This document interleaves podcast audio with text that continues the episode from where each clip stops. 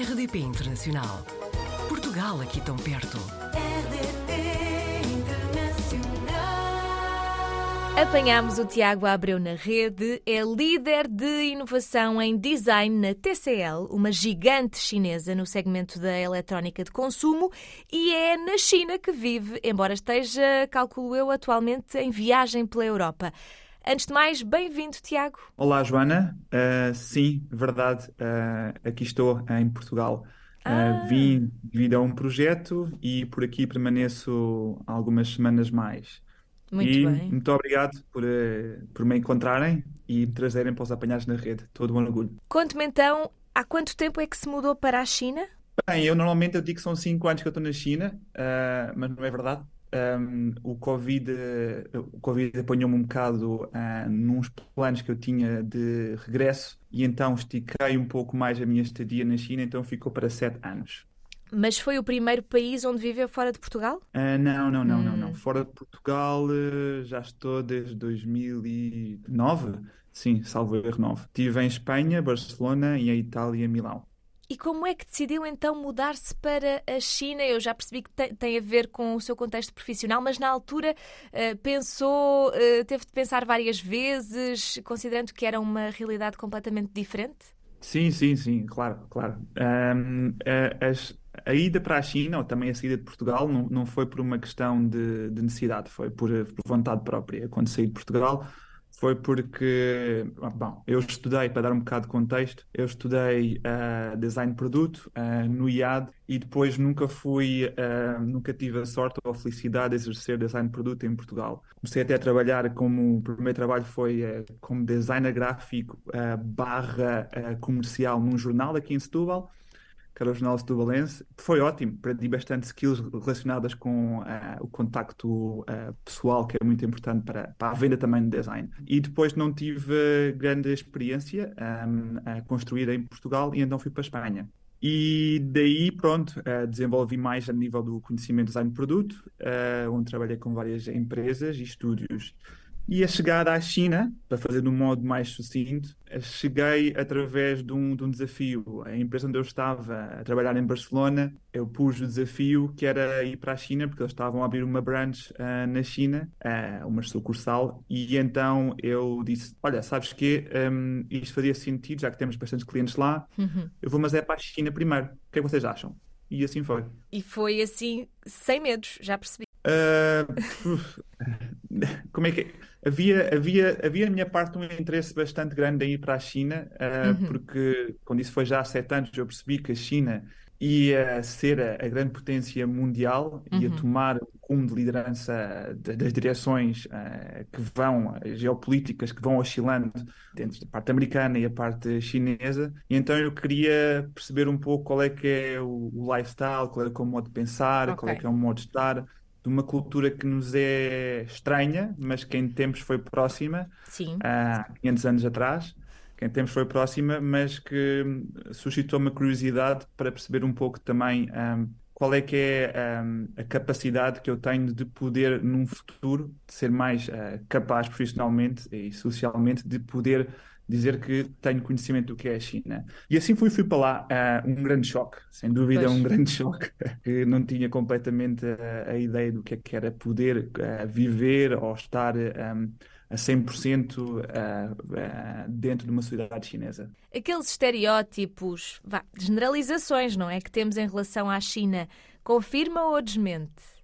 É, sim, há, há, confirma-se, confirma-se desse estereótipo, confirma-se confirma-se que, que muitos são, são verídicos. E, e é, e é importante também ah, dar a conhecer também um, um contexto de sociedade completamente diferente, não é? Uhum. Estamos a falar de um bilhão ponto quatro ah, e, e fazer toda a gestão ah, dessa, dessa malta toda e eu acho que depois os temas ah, políticos acabam por seguir rumos onde, onde possam conseguir onde possam conseguir tirar mais partido do poder que têm, que por vezes, sem dúvida, pode ser ah, que entra um pouco no nosso conceito do que é a tua privacidade e o teu direito.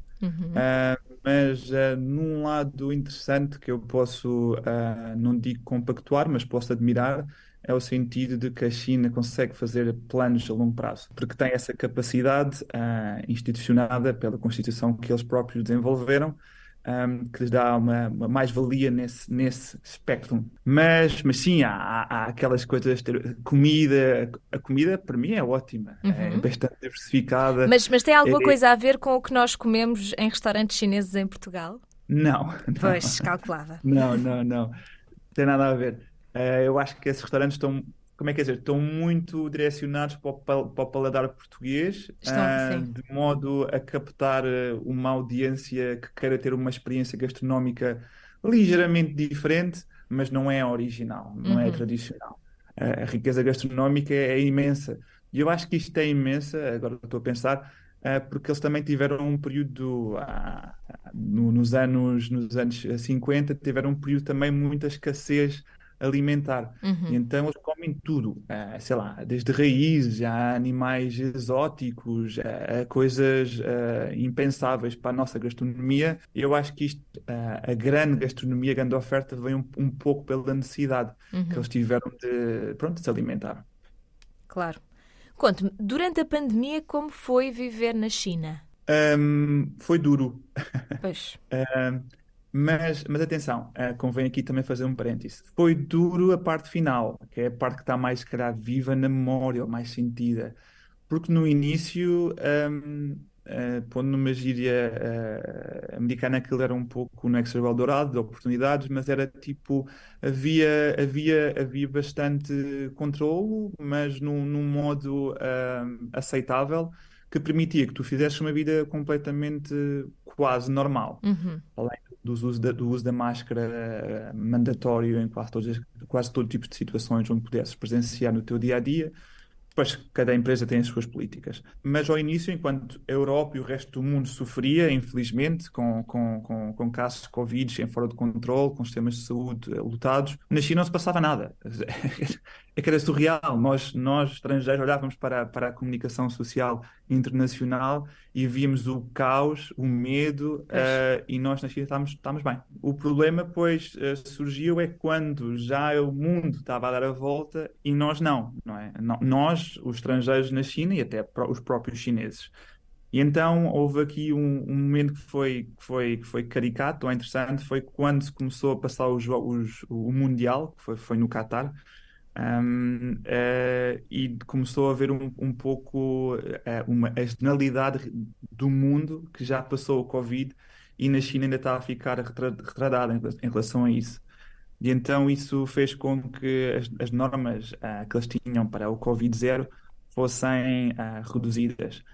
Mas um, atenção, a parte, o último ano, como eu estava a dizer, foi complicado porque era bastante exaustivo. Tipo, o, imaginemos o, o controle de, de PCR, são aqueles uhum. testes que fazemos já com a, com a zargatoa na, na garganta, ou no próprio nariz, era feito 48 horas, às vezes, às vezes 32 horas, às vezes 24 horas, onde tu tinhas que ir para, para a rua, dentro das tuas, dentro das tuas um, áreas, e aí uh, punhas-te numa fila, esperavas 20, 15 minutos, e fazias esse teste, e esse teste dava-te acesso a um código que vinha no teu telefone, e este código permitia ter acesso a transportes públicos, táxi, entradas na, na tua empresa, ou, ou acesso a, a, a, outros tipos de funções uh, que necessitas de apresentar este código.